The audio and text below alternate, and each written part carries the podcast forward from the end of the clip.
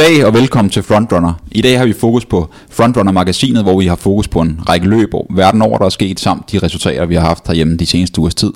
Vi sidder i dag her på Nattergalvej i Mediano, og undertegnet Mads Terspil er vært, og jeg har, hvad skal man sige det, som gæst inden har jeg Henrik Thiem med, som de mange foregående gange har været vært i, i programmet. Vi skal starte med, Henrik, at snakke lidt omkring London Marathon, som vi jo havde her for få uger siden, netop den 28. april. Og London er jo sådan, øh, som alle ved, de sidste mange år har de haft ry for at have et af de allerbedste elitefelter. Indtil for få år siden, så var London Marathon historisk set et løb, hvor de løb rigtig, rigtig stærkt i starten. Typisk så stærkt, at folk gik meget ned på anden halvdel af løbet, netop på grund af de hurtige splittider. Den kurve vendt lidt de senere år, og specielt er der jo en mand, som vandt for fjerde gang i streg. Netop Kipchoge, det er der ingen mand, mænd, der har gjort før. Heller ikke kvinder for den sags skyld. Hvis vi sådan lige kort ridser løbet op, og så vil jeg spørge dig, Henrik, lidt ind til nogle ting omkring løbet. Så løbet vi så var et løb, som var i medierne i hvert fald pustet op, som omkring vi havde Eliot Kipchoge, den måske i tidens bedste maratonløber mod, som nogen vil mene, upcoming Mo Farah, som jo har været meget dominerende på banen. Det viser dog at være et løb, hvor Mo Farah, han var egentlig bare sådan, når Mo Farah var der faktisk også. Han blev nummer 5, han løb mere end 3 minutter langsomt Kipchoge, så hvis man skal sammenligne det, havde de løbet et maraton på en atletikbane, altså en 400 meter bane, så havde han været mere end 1000 meter bagud i forhold til Kipchoge, og det var sigende. Løbet var et løb, hvor der var pacer på ind til nogle 20 km. Øhm, de startede, selvfølgelig starter de altid hurtigt ud i London, men det var sådan en relativt progressiv løb alligevel. Omkring 4-25 km mærket, husker jeg, jeg lagde specielt mærke til på, på streamet, at Kipchoge han vinkede til, han havde tre drenge bag sig. Mo Farah, han øh, kunne ikke holde på efter halvvejs. Men han venter så lige om og smiler lidt til drengene, som om at dreng, hvis vi skal, hvis I skal have en chance for at vinde det løb her, så løber vi med mig nu, fordi jeg, jeg styrer på sagerne. Og hvis man får lidt déjà vu, så er det måske fordi man tænker tilbage til OL i Rio, hvor Kipchoge faktisk gjorde nogenlunde den samme gestus, kan man så at sige, antag han gjorde, hvor han så derefter løb fra dem. Øhm, løbet var som sagt et løb, hvor efter 4-35 km blev tempoet skruet gevaldigt op. Kipchoge han havde to etopier med sig, og de så faktisk relativt godt løbende ud. To løbere, som måske blandt mange motionsløbere derude ikke er særlig kendte. Og jeg vil da også ærligt indrømme, hvis ikke er det fordi jeg har studeret lidt nærmere, så var det ikke to løbere, der sådan lige var faldet mig i øjnene. Men han havde en øhm, Gerimev med fra Etiopien, og så en Mulle Vashihun fra Etiopien. Omkring 40 km mærket, der er de her to løbere stadig med, og selvom Kipchoge har styr på sagerne, så begynder man at tænke, at vinder han nu, eller, eller hvad sker der? Og i bedste Kipchoge-stil, så vælger han altså mellem 40 og 41 km, og lægge en kilometer på 2.42. Det er altså rigtig, rigtig, rigtig stærkt. Derefter så er der bare hul. Kipchoge han vinder så i 2.02.37. Og det lidt sjove ved 2.02 tiden, det er jo faktisk, at Kipchoge han har ind til London Marathon, har han kun løbet under 2.02 og over 2.03. Så han var faktisk glad for at få en 2.02 tid også her. Nummer 2 løb under den daværende verdensrekord, inden Kipchoge han satte den i Berlin sidste år, og det var som sagt øhm, Gerimio fra Etiopien, han løber 2.02.55, hvilket er en helt uhørt hurtig tid for at blive nummer 2. Og nummer 3, det bliver så Vajihun, som løber 2.03.16. Mo Farah bliver femmer, og han løber så, i, jeg kan godt til at sige, kun for ham 2.05.39, så det var altså en, en skuffende dag for, for Mo Farah. Men Henrik, hvordan oplevede du løbet? Hvordan oplevede du Kipchoge derude? Kipchoge er jo en mester. Øh, først og fremmest så må man jo bare nyde, at man har mulighed for at kunne se en løber som Kipchoge i hans storhedstid det vi ser nu er måske den bedste maratonløber i, igennem historien. Det er jo godt øh, det her. Han har jo vundet vel, de sidste 11 maratonløb i træk. Og det mest imponerende er, at den her løber laver ikke nogen fejl. Han mestrer alle øh, løbets øh, udfordringer, og det ser bare så øh, lejende let ud.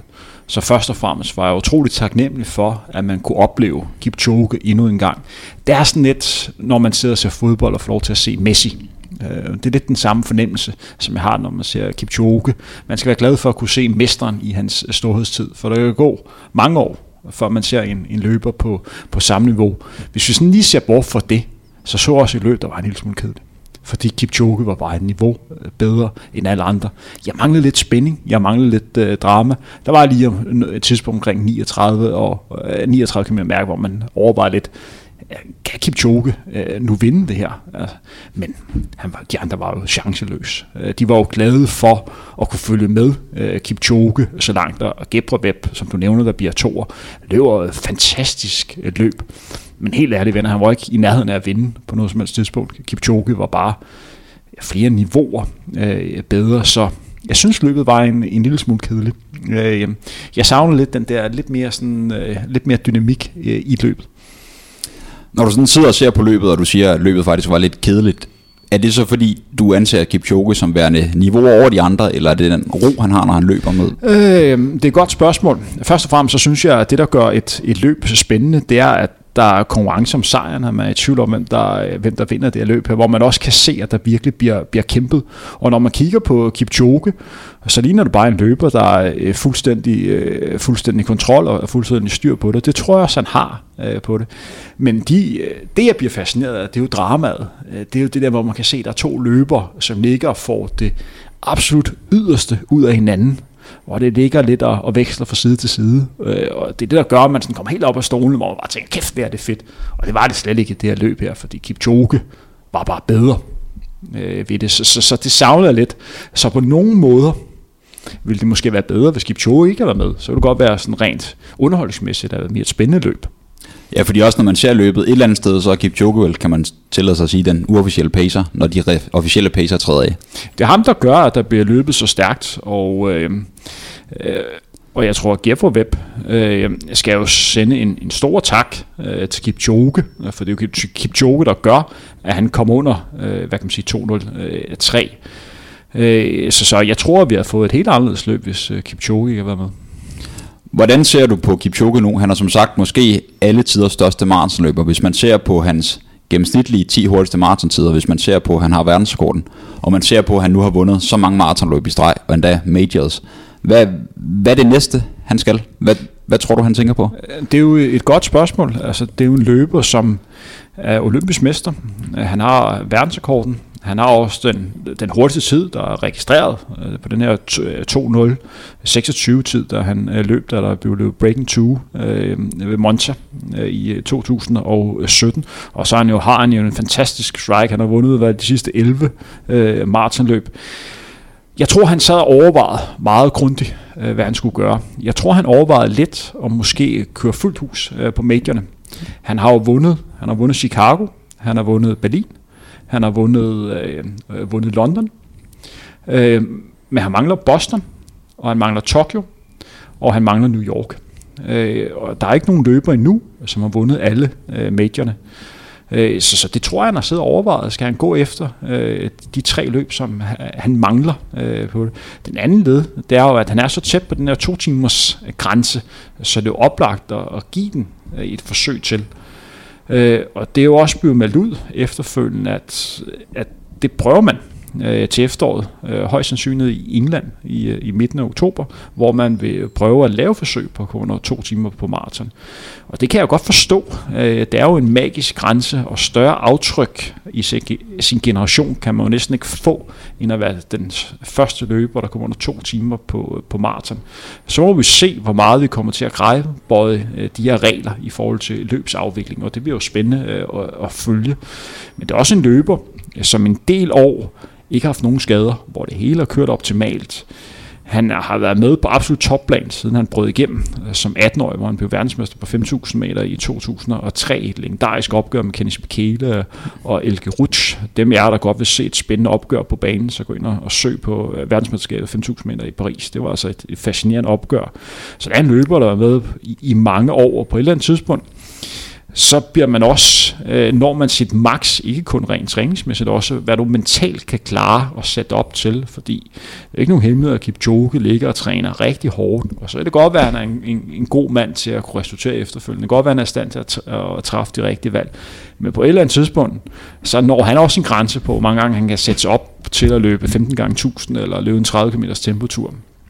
Så, så, så det er interessant, øh, hvad der kommer til at ske. Men han har selvfølgelig også fokus i forhold til olympiske lege, som er næste år i, i Tokyo.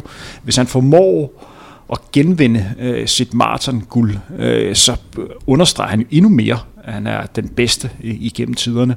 Og tænk, hvis vi står det scenarie om et par år, hvor han står og har vundet alle medierne. Han har været den første til at løbe under to timer på, øh, på maraton, og så har han vundet øh, dobbelt guld, og måske også lige krydre med et, et verdensmesterskab, også i, på, på maraton.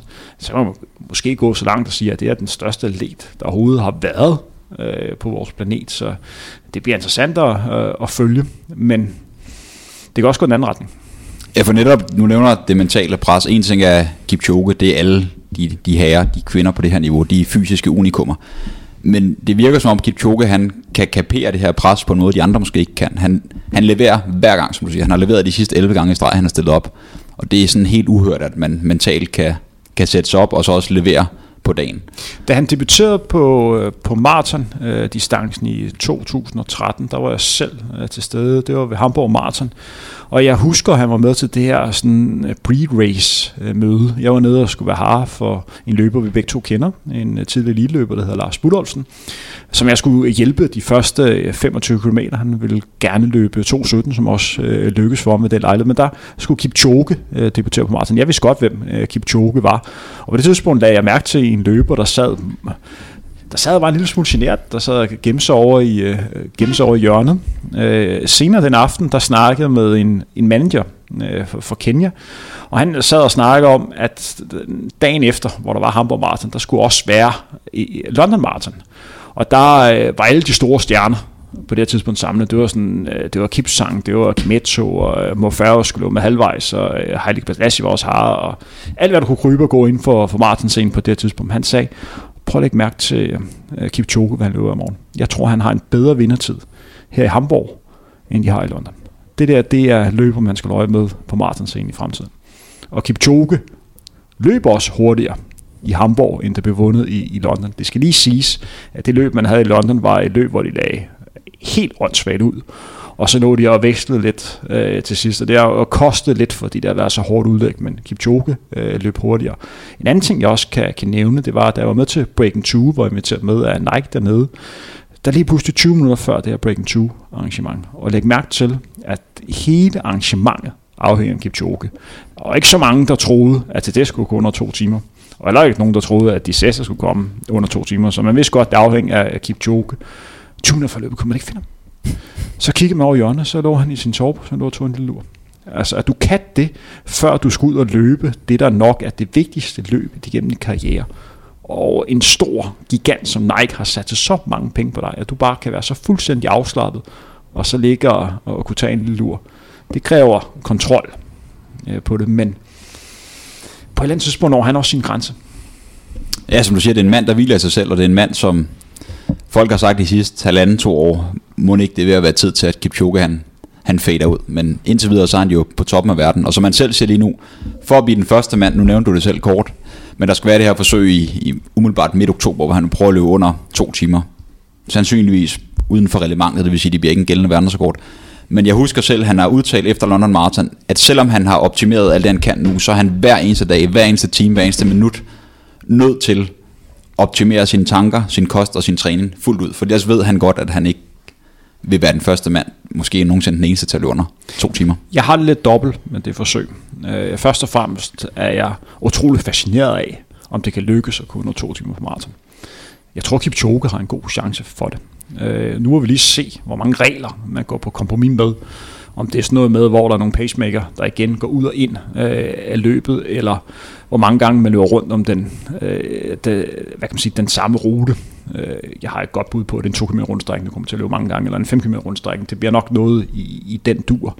Men hvis det lykkes for ham at løbe, lad os sige 1,59, så er jeg bare bekymret for, at alle andre maratonløb, der kommer næste fremtid, hele tiden bliver løbet i kontrast til det her.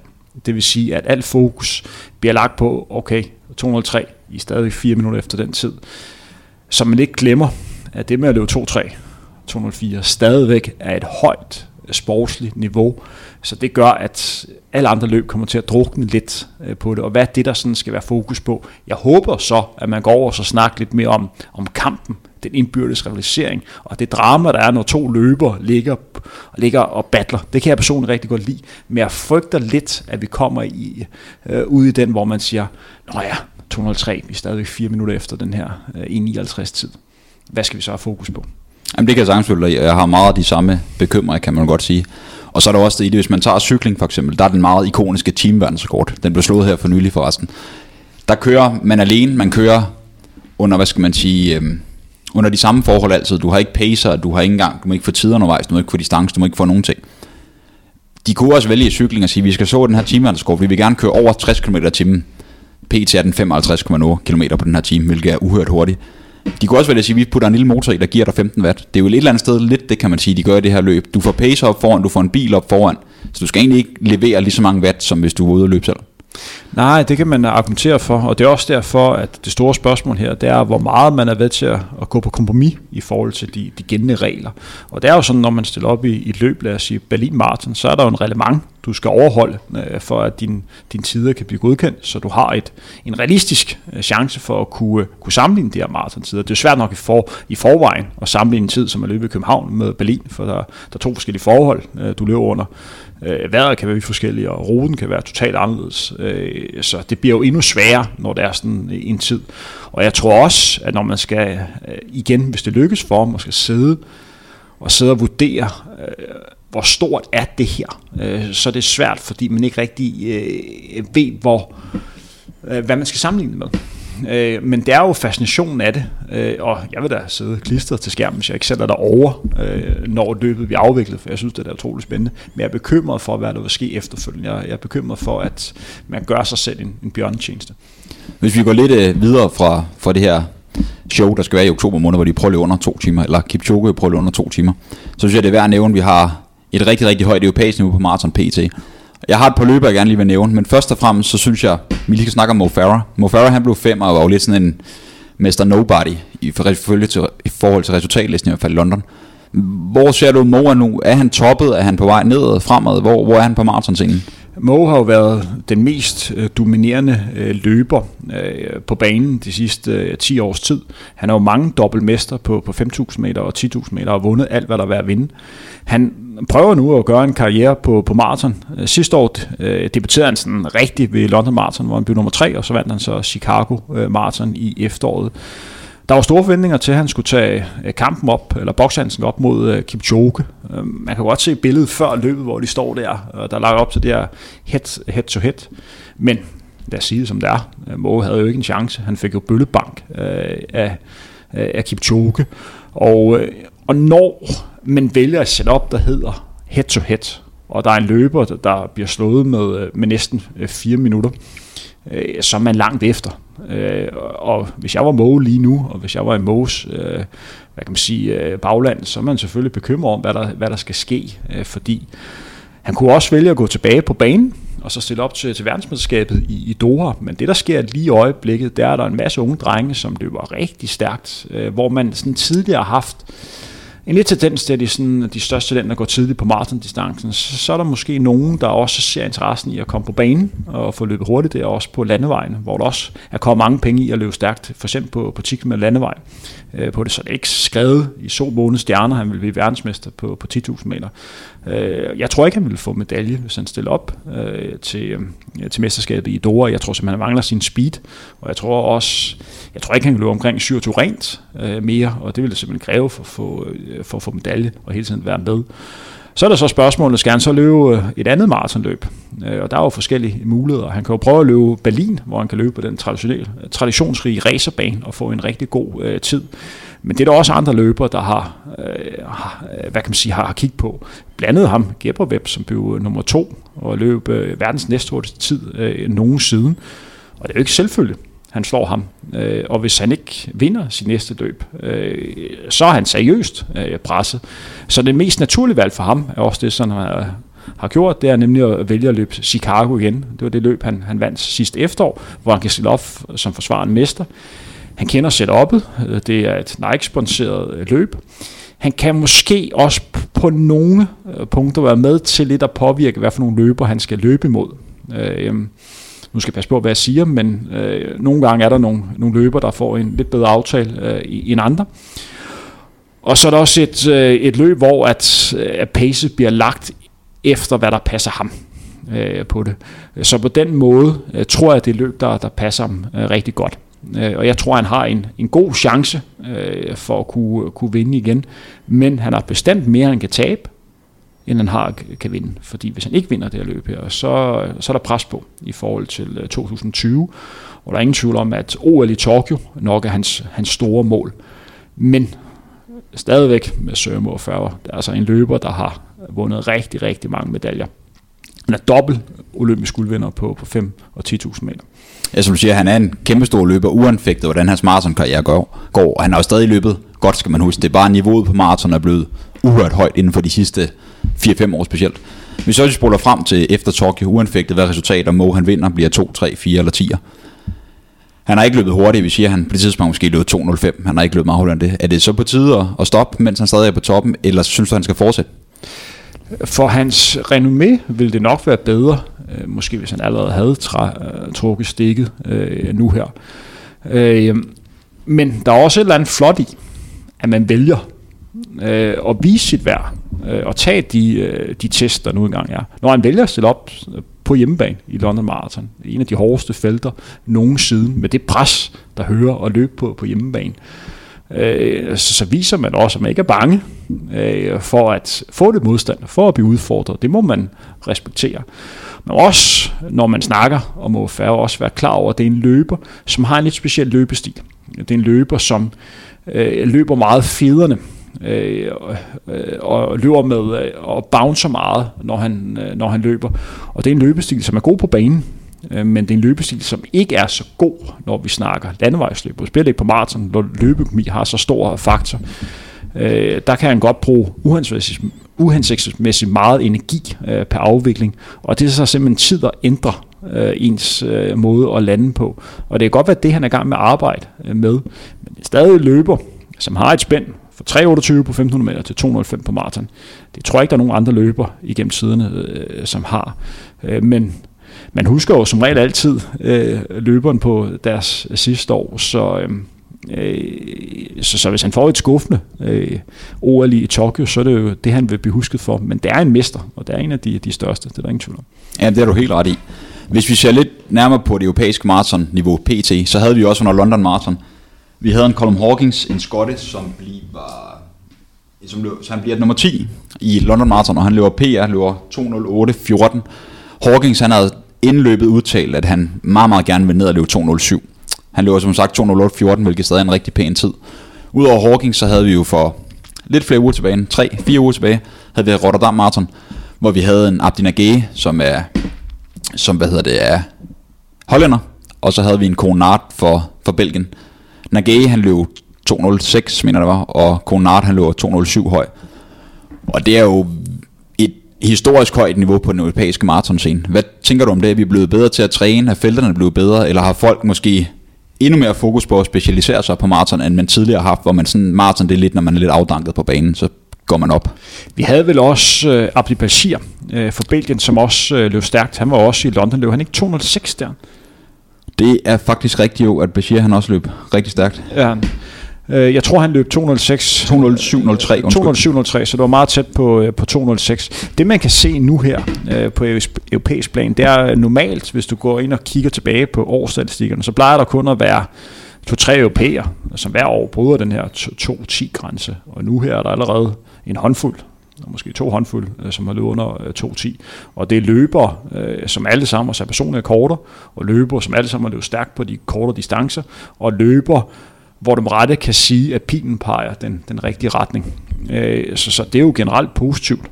Og når man løber 206 på maraton, som Abdi Nagay for eksempel gør, og Øh, de to belgier øh, også, også er tæt på, så er det jo løbere, der kan vinde langt størstedelen af de maratonløb, som er i, i verden. Også løbere, som på en god dag kan komme i top 6 ved, ved verdensmesterskabet. Og det er jo først og fremmest, fordi de har talentet, og fordi de får, får trænet rigtigt, og måske også at være i stand til at kunne træffe de rigtige valg. Fælles, øh, fælles for mange af de her løbere, det er også, at de opholder sig øh, i højderne øh, i størstedelen af, af året, og de gennem flere år har trænet øh, i, i en stor mængde og trænet øh, med den kvalitet, som der skal til for at få løbet et stærkt maratonløb. Og så er det jo godt at se, at europæerne tager kampen op mod afrikanerne og, og viser, at vi kan godt være med her. Og en løber, som vi ikke har snakket om, som måske er den mest interessante øh, at se på maratondistancen, udover selvfølgelig norske Sondre Moen, som har løbet de her 2.05.47, den næst hurtigste tid af en europæer, det er jo Julian Vanders, som har sat europæisk rekord i år på halvmarathon. Hvad er det med 59, 17, 13. Og det er en løber, som, han er jo kun 22, og det er en løber, som om nok et par år vil prøve på maratondistancen. Hvis du kan løbe 29-13, så kan du vel også løbe 204 på, på maraton. Så det bliver spændende at, at, at følge, og det er jo en løber, som ikke er bange for at løbe med de bedste afrikanere. Så, så det er jo interessant at se, hvordan det går, øh, de, europæiske, øh, de europæiske løber. Og hvis jeg personligt lige nu skulle sidde og se et mesterskab øh, inden for maraton, øh, så vil jeg hellere faktisk sidde og se et europæisk mesterskab, Øh, fordi jeg kender flere, øh, og øh, jeg synes også, at konkurrencen er mere jævnbyrdig, end jeg vil sidde og se et, lad os sige, et verdensmesterskab på det. Fordi hvis et verdensmesterskab og alle de bedste løbere samlet, så vil jeg sætte en penge på Kipchoge, så er jeg rimelig sikker på, at han vil vinde, mens jeg synes, det er langt mere åben øh, på et europamesterskab. Og jeg kan godt lide den der, øh, den der kamp og den der uforudsethed, som er på, på maratondistancen. Ja, for det er det, vi mangler i løbesporten, som cykelsporten apropos gør det rigtig godt i. Det, der er fokus på konkurrencen, der er ikke fokus på tiderne. Hvis vi igen har fokus på den 28. april, så skete der det i Tyskland, at øh, vores begge to gode ven og løbekammerat, Thijs Neuhaus, som løber for Viborg Atletik, han løb øh, Düsseldorf Marathon, og han øh, løb til anden maraton. Han blev dansk mester på maraton sidste år i 2.19 høj. Øhm, og nu gik han efter at løbe markant stærkere. Det gjorde han også. Thijs han blev 3 og løber 2.14.17. 17 i et rigtig, rigtig fint disponeret løb. Det var også en dag nærmest, hvor, som man også selv sagde, hvor alt spillede. Vejret fungerede, pacegruppen fungerede, og han havde bare gode ben. Det vi alle sammen drømmer om. Hvad, hvad, hvad tænkte du, da du så Thijs' flotte tid på 2.14.17? Det er jo den hurtigste tid i en del år i dansk regi, ud over Abdi. Ja, det må, man, det må man sige. Først og fremmest så bliver jeg glad for, for Thijs' vegne. Øh, jeg ved, at Thijs har arbejdet hårdt øh, for, for at nå det her. Men hvis jeg helt så bliver jeg faktisk ikke så overrasket. Fordi jeg vidste, at Thijs, han har talentet til at løbe rigtig stærkt. Han har også talentet til at løbe hurtigere. Og så også en løber, øh, som har trænet på et højt sportsligt niveau igennem flere år. Fordi hvis du gerne vil være en, en god maratonløb og med god samvittighed, kunne sidde og sige, at man drømmer om tider, der hedder 2.11, 2.12, og det gør Thijs, så skal man også være i stand til at kunne klare en, en vis træningsmængde og, og træne med den kvalitet, der skal til, og være i stand til at kunne tilrettelægge en hverdag, øh, hvor sport øh, ikke har første prioritet, men, men tæt på. For Thijs handler det også om at passe sit studie øh, og være en, en god kæreste og, og besøge sin øh, familie øh, og venner.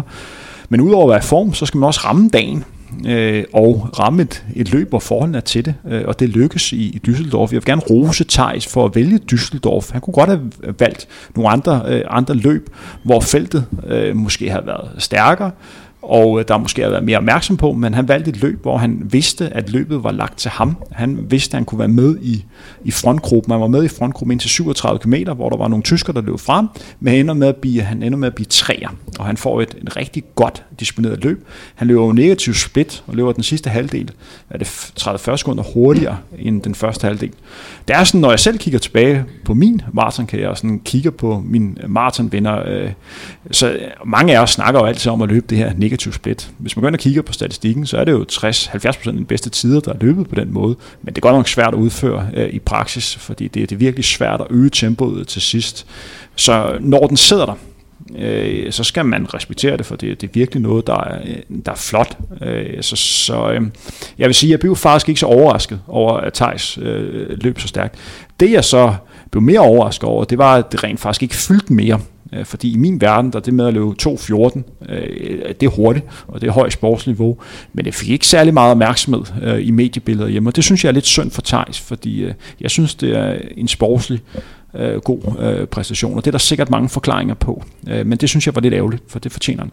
Jeg er fuldstændig enig. Thijs og jeg, vi snakkede jo, havde en god lang samtale to dage inden omkring løbet og hans forventninger og det ene og det andet, så man også sagde til mig, Mads, prøv at høre, jeg er i rigtig, rigtig god form det kan gå rigtig godt, som han selvfølgelig håber på, eller det kan også være, at man falder igennem, og det kender du om nogle, nogle gange på maraton, så det er en, en læring, det er en proces, man skal lære distancen at kende. En lille sjov anekdote er, at om morgenen, da jeg skrev held og lykke til Thijs, og det har jeg på, jeg har screenshot af det, så det er ikke noget, jeg kommer her og påstår bagefter. Jeg havde en drøm natten til søndag, at Thijs løber 2, 14, 27, han løber så 2, 14, 17, så hvis der er nogen af jer derude, der skal have en øh, oddsmaker her næste gang, så, så ringer jeg bare. Og det bliver spændende at følge øh, Thijs nu. Han skal jo løbe verdensmesterskabet i, i Doha. Han har i hvert fald kvalificeret sig til det. Og det er jo løb, som øh, bliver lidt anderledes maratonløb. Det bliver afviklet midt om natten, øh, fordi at der er så varmt i Doha, og ude på ruten, der bliver der sådan køleanlæg, så de kan ramme de optimale maratontemperaturer. Årsagen til, at han stiller op, det er jo først og fremmest, fordi det er verdensmesterskabet, men også fordi, at der er mulighed for at kvalificere sig til olympiske lege, øh, som er et stort mål for Thijs og for mange andre øh, øh løbere.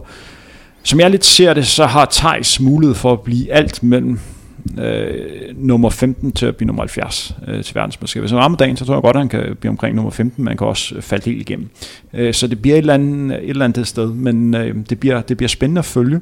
Også spændende at følge, hvad han vælger at gøre nu. Vælger han at gå ned og løbe kortere distancer over sommeren, for at arbejde stadigvæk med hans, øh, med hans speed, eller vælger han at sige, okay, nu er jeg maratonløber, og så er jeg sådan 100% øh, hvad kan man sige, fokus på det. Og så bliver det også interessant at se, altså han er jo relativt tæt nu på Abdis tid. Abdi Ulat har ikke løbet meget hurtigere øh, end ham. Øh, hvad gør Abdi nu? Skal han ud og, øh, og vise, okay, jeg er altså betydeligt bedre end Thijs, øh, øh, skal jeg løbe i maraton snart, eller holder han sig helt rolig, og så holder sig til sin egen plan? Jeg tror på det sidste, men det bliver spændende at følge. Ja, for man kan sige, du nævner selv OL-kval, og der er ingen tvivl om, at Abdi har løbet OL, han løb OL i Rio. Thijs har ikke løbet OL endnu, men vil selvfølgelig meget gerne løbe i Tokyo her i 2020. Som det er lige nu, så Abdi han løber et et vintermarathon i Japan, hvor han går efter at, at løbe det nye, den nye tid, som hedder 2.11.30 eller hurtigere. Thijs nu har som sagt løbet 2.14.17.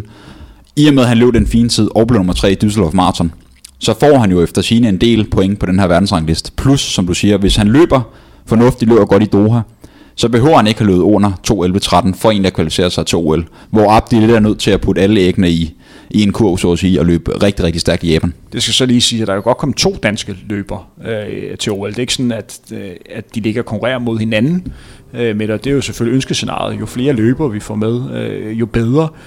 Øh, men det bliver spændende øh, at, at følge. Men først og fremmest stor tillykke til Thijs. Det var, det var et rigtig flot løb.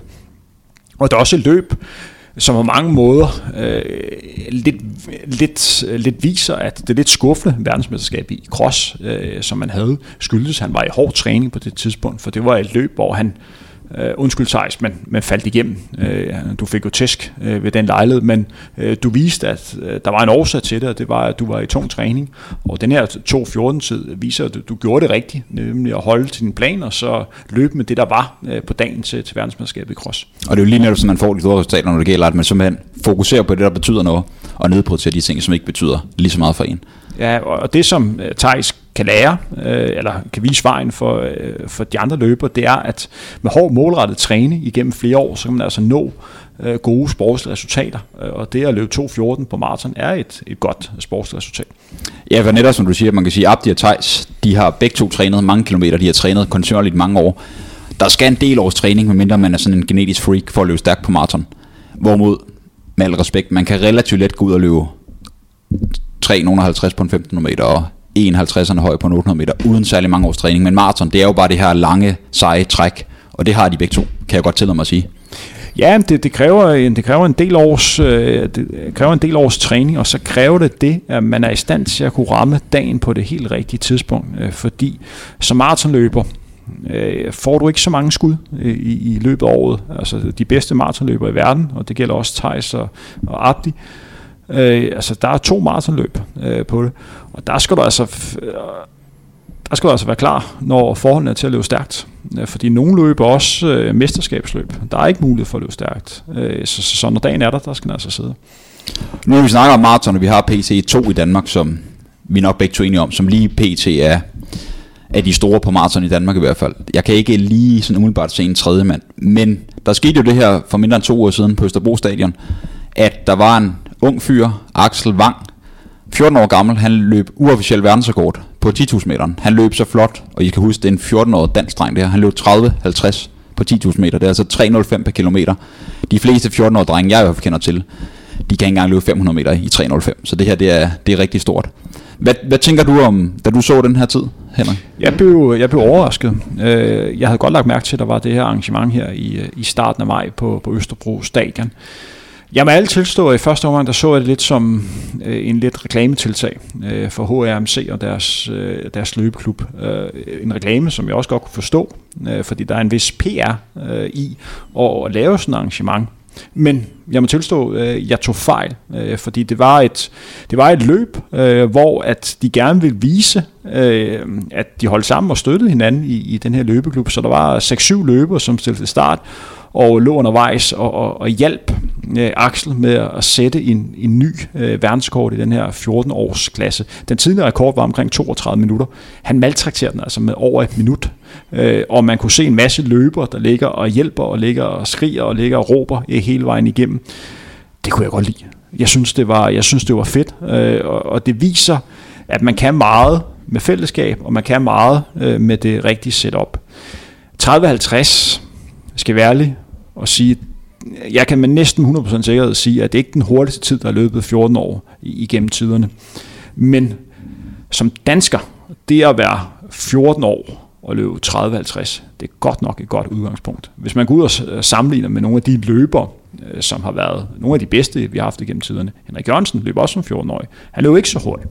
Der var han 16-17 år.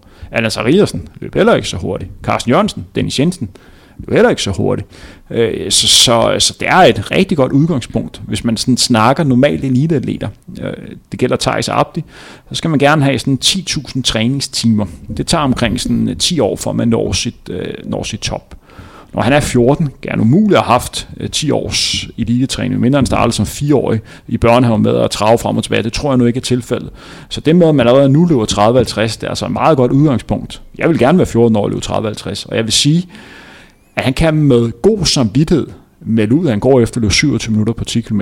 Og jeg vil nærmest gå så langt og sige, at hvis man som 14-årig kan løbe 30-50, så skal man også som 21 eller 22-årig være i stand til at komme derned omkring, hvis alt spiller.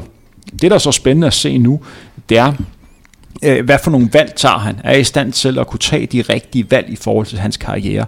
Er han øh, i stand til at kunne kunne, kunne beskytte sig selv og, og vælge de, de rigtige løb og få arbejdet med hans speed. Hvad sker der, når han begynder at vokse mere, begynder at komme i puberteten? Hvad sker der, når der kommer i gymnasiet? Så der er, der er masser af spørgsmål, men hvor det, det er super spændende. Vi har fået vores egen Jakob Ingebrigtsen. Øh, det er det niveau, øh, vi er oppe på.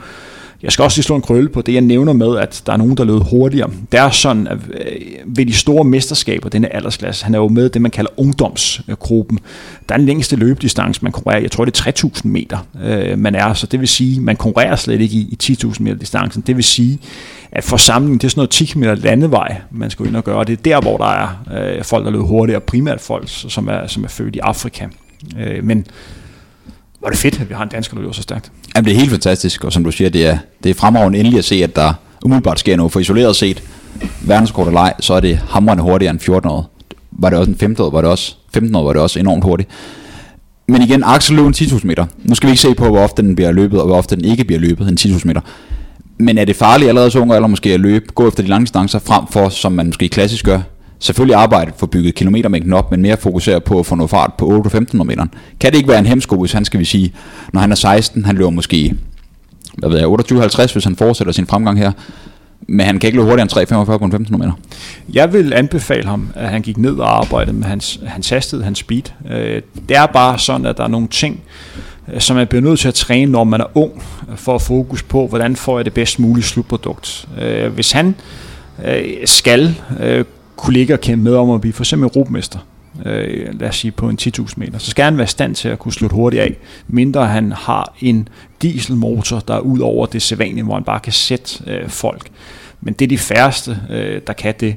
Øh, så den bedste måde at bygge løberne op på, er jo, at du får arbejdet øh, med din løbestil, og får arbejdet med at få, få mere speed i det. Den måde, du gør en løber, der ikke bare løber stærkt, men løber, der rent faktisk kan, kan vinde løb. Lidt det samme som at være tilfældet med Emil Møller, der også kom frem øh, på, på tilsvarende øh, måde.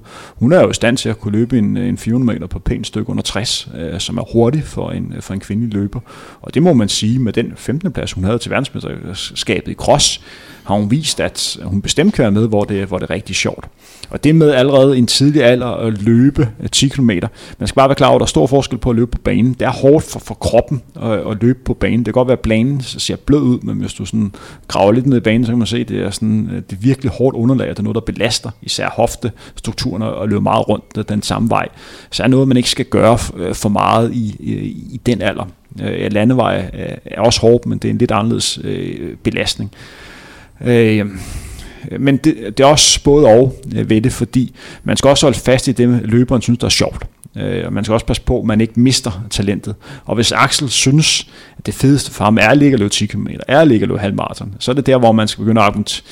Og så står man med et svært dilemma, fordi man skal jo ikke, øh, man skal jo ikke dræbe lysten øh, i løberen.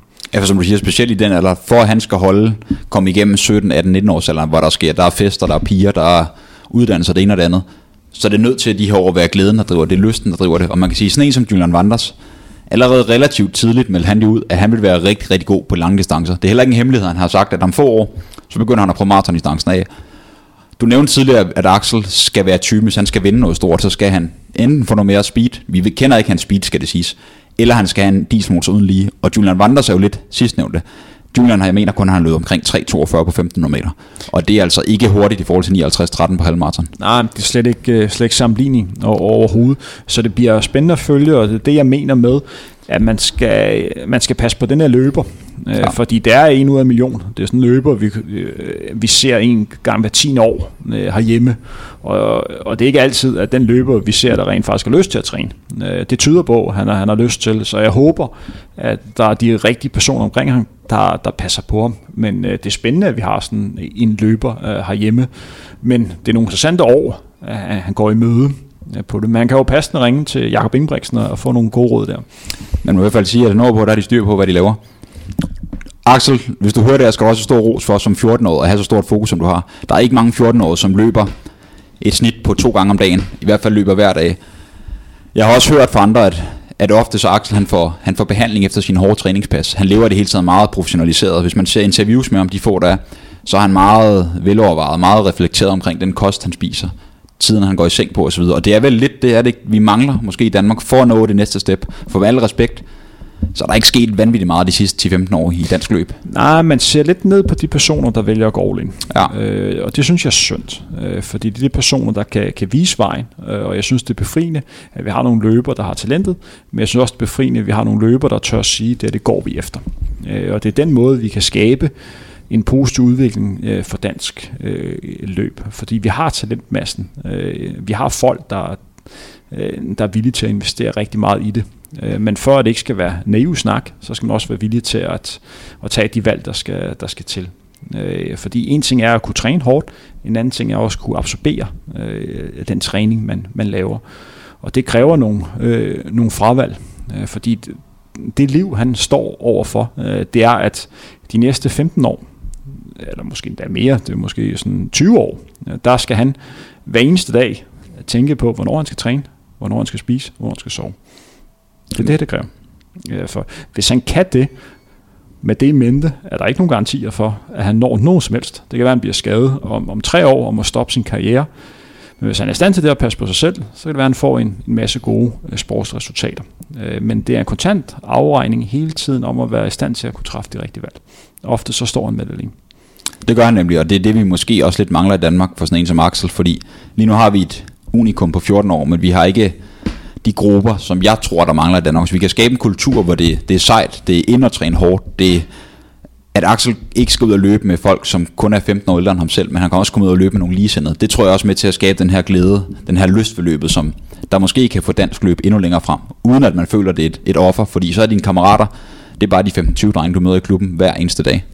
Ja, øh, og det, det, der mangler mange steder. Det er, du har, der er ikke nok, du har talentet, men der skal også være nogle løber omkring talentet. Øh, og det var en af de udfordringer, jeg selv havde til sidst i min karriere, det var, at jeg blev isoleret sådan rent træningsmæssigt. Og det er bare hårdt at træne alene. Altså, du kan godt gøre det, men altså, træner du et hår, et år alene, hård elitetræning, så rører der tre år af din øh, karriere, fordi det er simpelthen så hårdt at sætte op til, til træningspassene. Der er jo ikke nogen, der synes, det er sjovt selv at gå ud og løbe 6 gange 1000 for, for fuld æde. Øh, du gør måske en masse, men øh, du, er også, du er også anderledes øh, på det punkt øh, end så mange andre, men langt de fleste kan godt, men de skal bruge kræfter øh, på, øh, på at sætte sig op, og det koster bare på, på et eller andet tidspunkt. Og, øh, og langt de fleste bliver motiveret af at træne sammen med andre øh, og få øh, kammeratskabet øh, med det.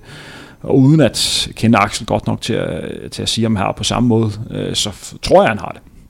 Det kunne man sagtens forestille sig, og det er en kæmpe præstation. Med det sagt, Henrik, er der andet, du tænker, vi skal, vi, der er værd at nævne her til slut, inden vi stille og roligt lukker af? Nej, vi kan jo lige nævne, at øh, banesæsonen øh, rigtig er ved at starte, og øh, nu på, på lørdag bliver der afviklet en, en 5.000 meter i, i Shanghai i forbindelse med øh, Diamond League-serien.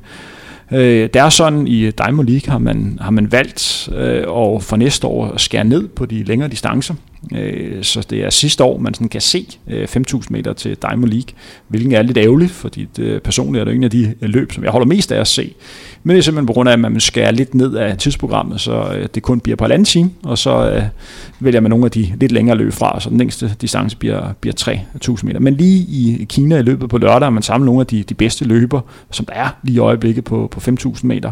Og man har forventninger forventning om at få sluttider på omkring øh, 12 minutter og 50 sekunder. Hvis man kan få det allerede i, i maj måned, øh, med det mente, at verdensmesterskabet er i starten af oktober, så peger det altså øh, godt fremad, og der bliver løbet rigtig stærkt i, i løbeverden øh, lige i øjeblikket. Og jeg skal da også lige nævne, at Joshua Cheptegei, så vandt verdensmesterskabet i, i Aarhus. Han lige løb en, en 10 miles i, i Schweiz, øh, hvor han løb på, øh, på 44 minutter. Det siger ikke folk så meget, men jeg kan fortælle, at han vandt med 5 minutter over nogle af øh, de bedste løbere i, i Europa. Øh, så, så det er en løber, der er i stjernegod form. Øh, så, så, så hvis jeg skulle give en fidusbamse til en løber lige nu, så er det Josh Cheptegei, fordi han er altså han er et monster. Jeg tror også, han bliver rigtig, rigtig interessant i Doha, når vi når frem til oktober måned og VM hvor vi jo indtil videre får større og større dansk deltagelse. For det skal også lige siges, at der blev sat dansk rekord på stafetten, som der er sat som med på, på 4 x 100 meter for kvinder, øh, hvor de vandt deres indledende heat. Så lige nu har vi jo faktisk en, en håndfuld danskere, som skal til Doha, forhåbentlig bliver det tal endnu, endnu større hen over sæsonen. Og det er jo dejligt at se, det har været et satsningsprojekt øh, for dansk atletik at prøve at arbejde med de her stafethold, for det har vist, at er med at træne målrettet, øh, med at lave ordentlige skifte. Det kan godt være, at du ikke har de fire hurtigste øh, kvinder, men øh, med, med stor arbejdsindsats, så kan du træne rigtig meget i de her skifter og hente en del. Og det har de så vist, at de er konkurrencedygtige med mange af de, de bedste lande øh, i verden. Jeg skal også lige nævne, at de vandt deres indledende heat øh, ved det her verdensmesterskab i stafet, som er en lidt sjov størrelse. Det blev også afviklet i, var det Japan, i, ja. i, i, i weekend, men de vandt altså deres indledende heat, det andet heat. Nogle vil måske mene, at de var lidt heldige stille, om der var nogle lande, der, der kiksede lidt øh, nogle af deres skifter, men sådan er stafetløb, og det skal bestemt ikke tage til noget af deres sejr. Det er flot, at man, øh, man, man vinder et indledende heat med verdensmesterskabet i stafet. Så stor stemme og held og lykke i, i Doha. Helt enig, det bliver super, super spændende. Som sagt, så er det i dag den 15. april. Solen skinner, og vejret ved at blive godt. Så I har her lidt ekstra guf til ørerne på de næste par løbeture, eller så nyd det og pas på jer selv. Man bier lidt som køer, der skal ud på græs for første gang. Lad nu være med at øge for hurtigt, lad nu være at løbe for stærkt, men stille og roligt øge i mængden og komme ud og løbe nogle stævner. Så vil jeg gerne sige tusind tak for, at I alle sammen bruger har tid og lyst til at lytte på PT Henrik er her i Frontrunner, og husk, I kan finde os på SoundCloud, iTunes og Spotify, og så kan I altid gå ind og give os et like på Frontrunner på Facebook. Tak for den gang. Hej.